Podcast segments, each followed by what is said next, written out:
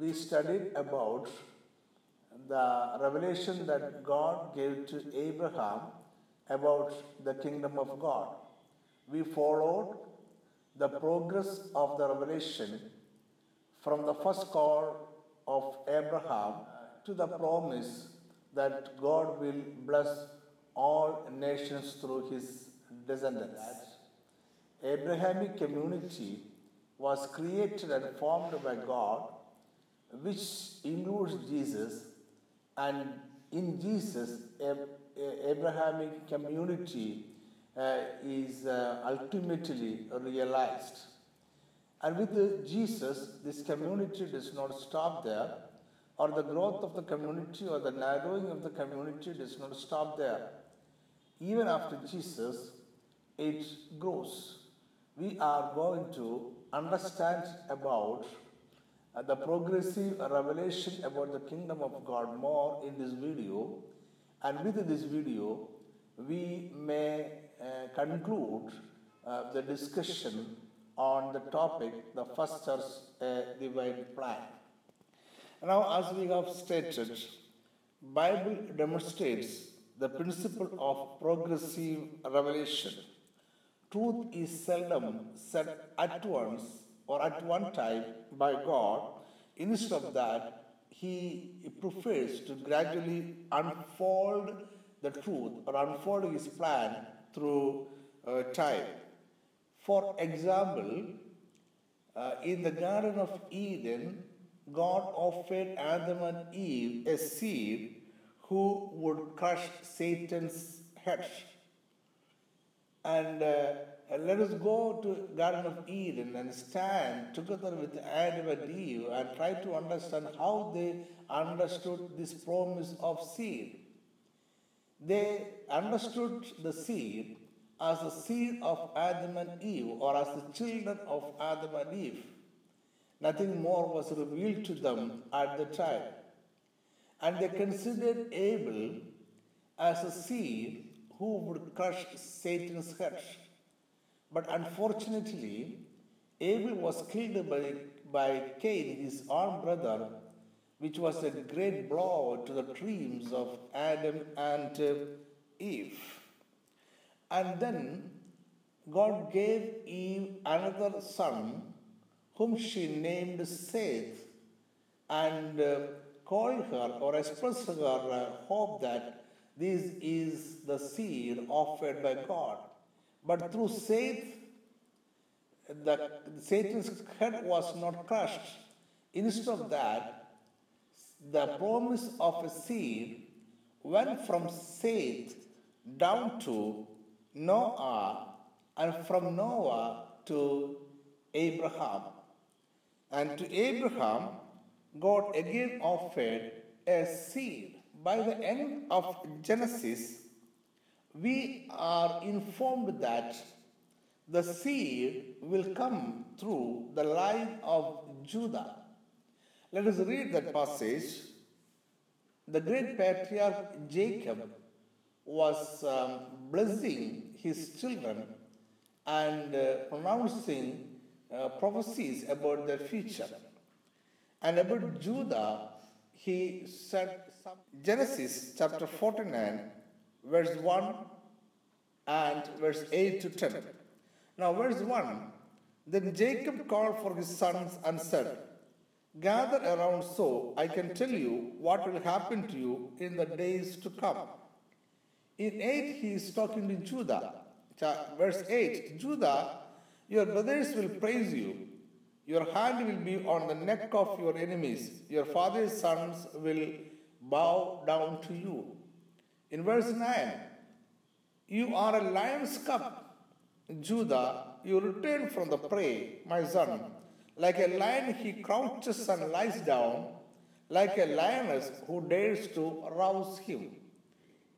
The scepter will not depart from Judah that is, that is, the kingdom will not depart from Judah, nor the ruler's staff from between his feet, until he whom it belongs shall come. So, somebody will come in the future to whom the scepter belongs. then the scepter will be handed over to that person. So until he to whom it belongs shall come, and the obedience of the nation, nations shall be his. So somebody is going to come in the line of Judah who will take the scepter, and all the nations will obey him. It is about a permanent kingdom, an everlasting kingdom, and an everlasting king. And of course, it is about our Lord Jesus Christ. Then again, uh, we get further progressive revelation that the seed will come from the line of King David. 2 Samuel chapter 7, verse 1, 4, and 16. Verse 1 After the king was settled in his palace, and the Lord had given him rest from all his enemies around him.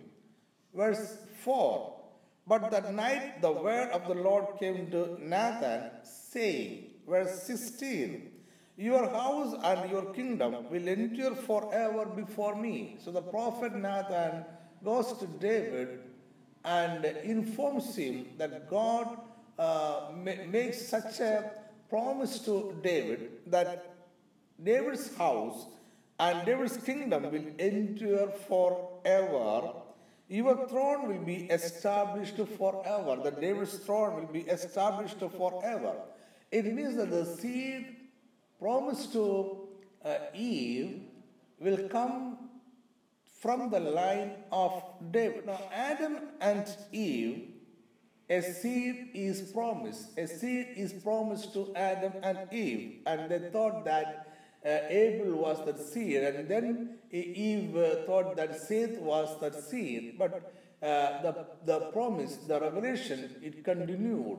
It continued to continued through the line of Seth, and it came, it uh, came to Noah, and from Noah, the revelation, the progressive revelation, or the, the progress came to Abraham. And with Abraham, a community was formed about, about which we studied in the previous video. And from Abraham, in the line of Abraham, uh, God selected Judah. And in the line of Judah, God selected um, David, King David.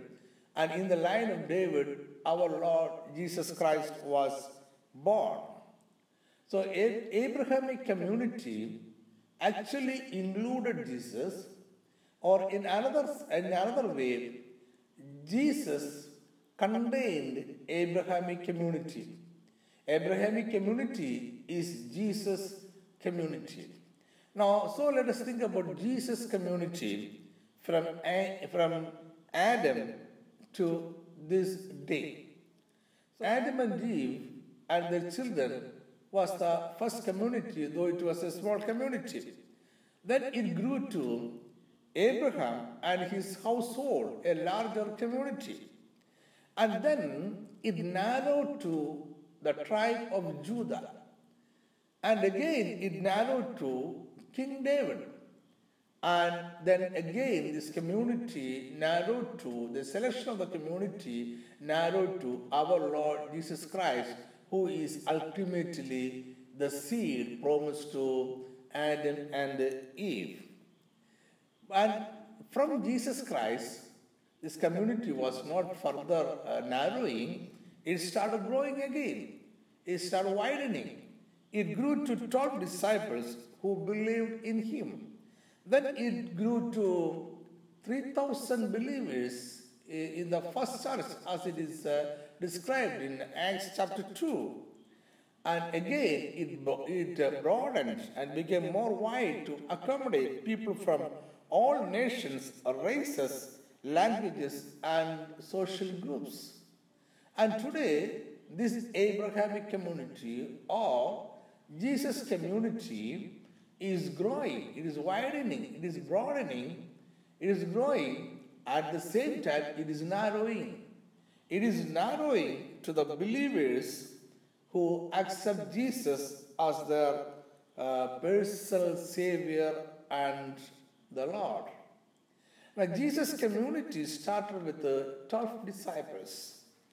They lived with our Lord as one people, as one group, one social group.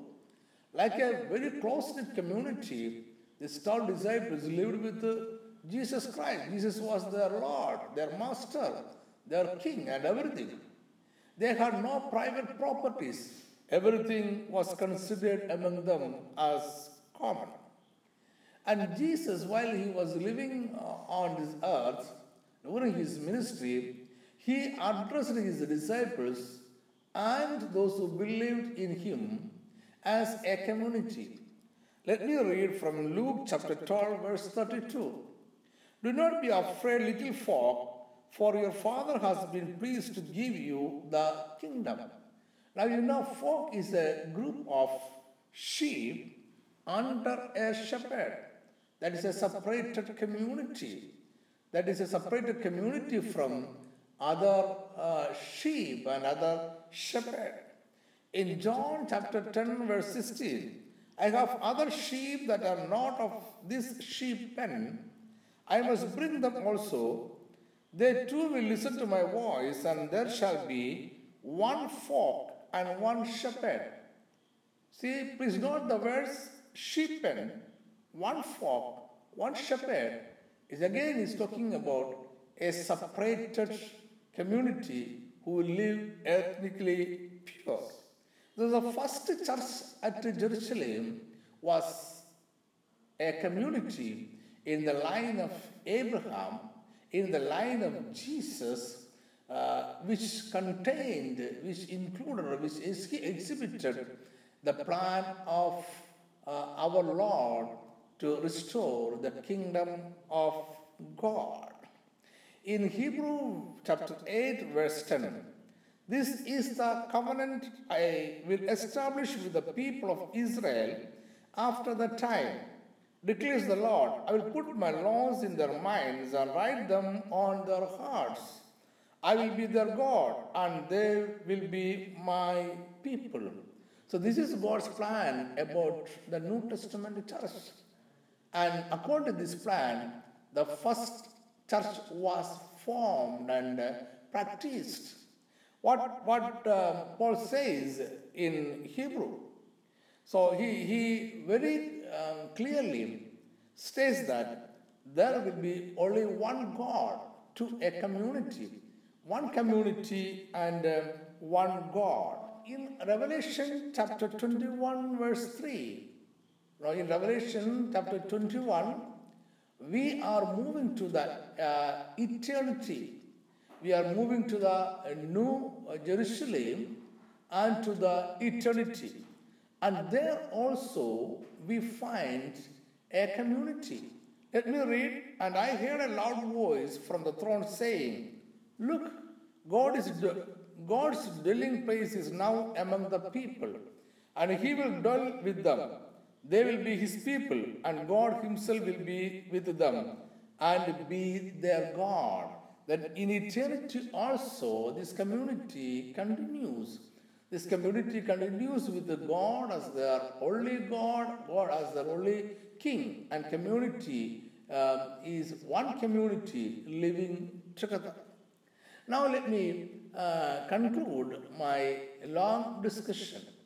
You might have got um, a very clear idea uh, about God's plan behind the first uh, Christian church as described in um, Act 2. In Act 2, the first Christian church was a separated community who uh, tried to live ethnically pure. And this is the plan of God about the church. The church must be a separated community living ethnically pure so that God can operate through them, God can work through them to restore the kingdom of God. The seed of the women means a group of people, a group of social people, social group, or a community which ultimately comes to Jesus Christ. Now, before I conclude this message, let me tell you about three characteristics of a community. One is real time.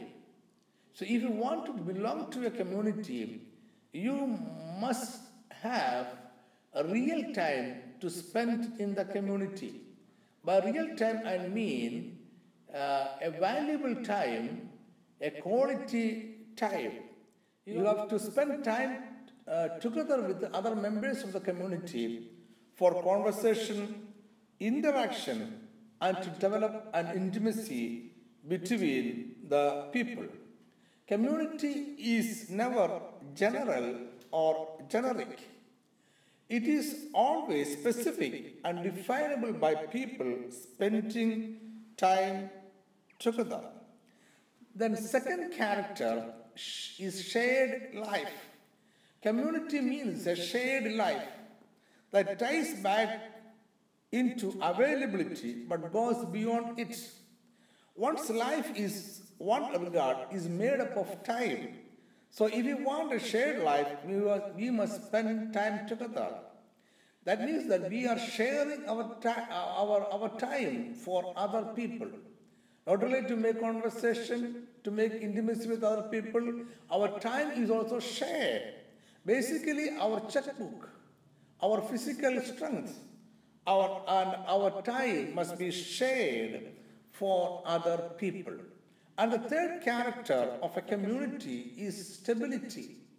You must belong to a community and uh, remain there uh, for a longer time if you are in a if you are in a fly if you are running from one community to another you cannot send your roots deep into the community. And being in the community will not be useful to you without spreading your roots deep into the community. So a community uh, is a biblical ideal or biblical concept. This is not a concept discovered by or invented by some other group of people or some other philosophies. It is a concept invented by, discovered by, or introduced by God, especially for man. And let me conclude this message, this deep discussion, with two more sentences. Community does not meet all our needs, God does. Community is meant to grow us up. It is not the end all. May God bless you and see you again on next Sunday with another more inspiring message. Till then, keep fine, keep sound. Thank you.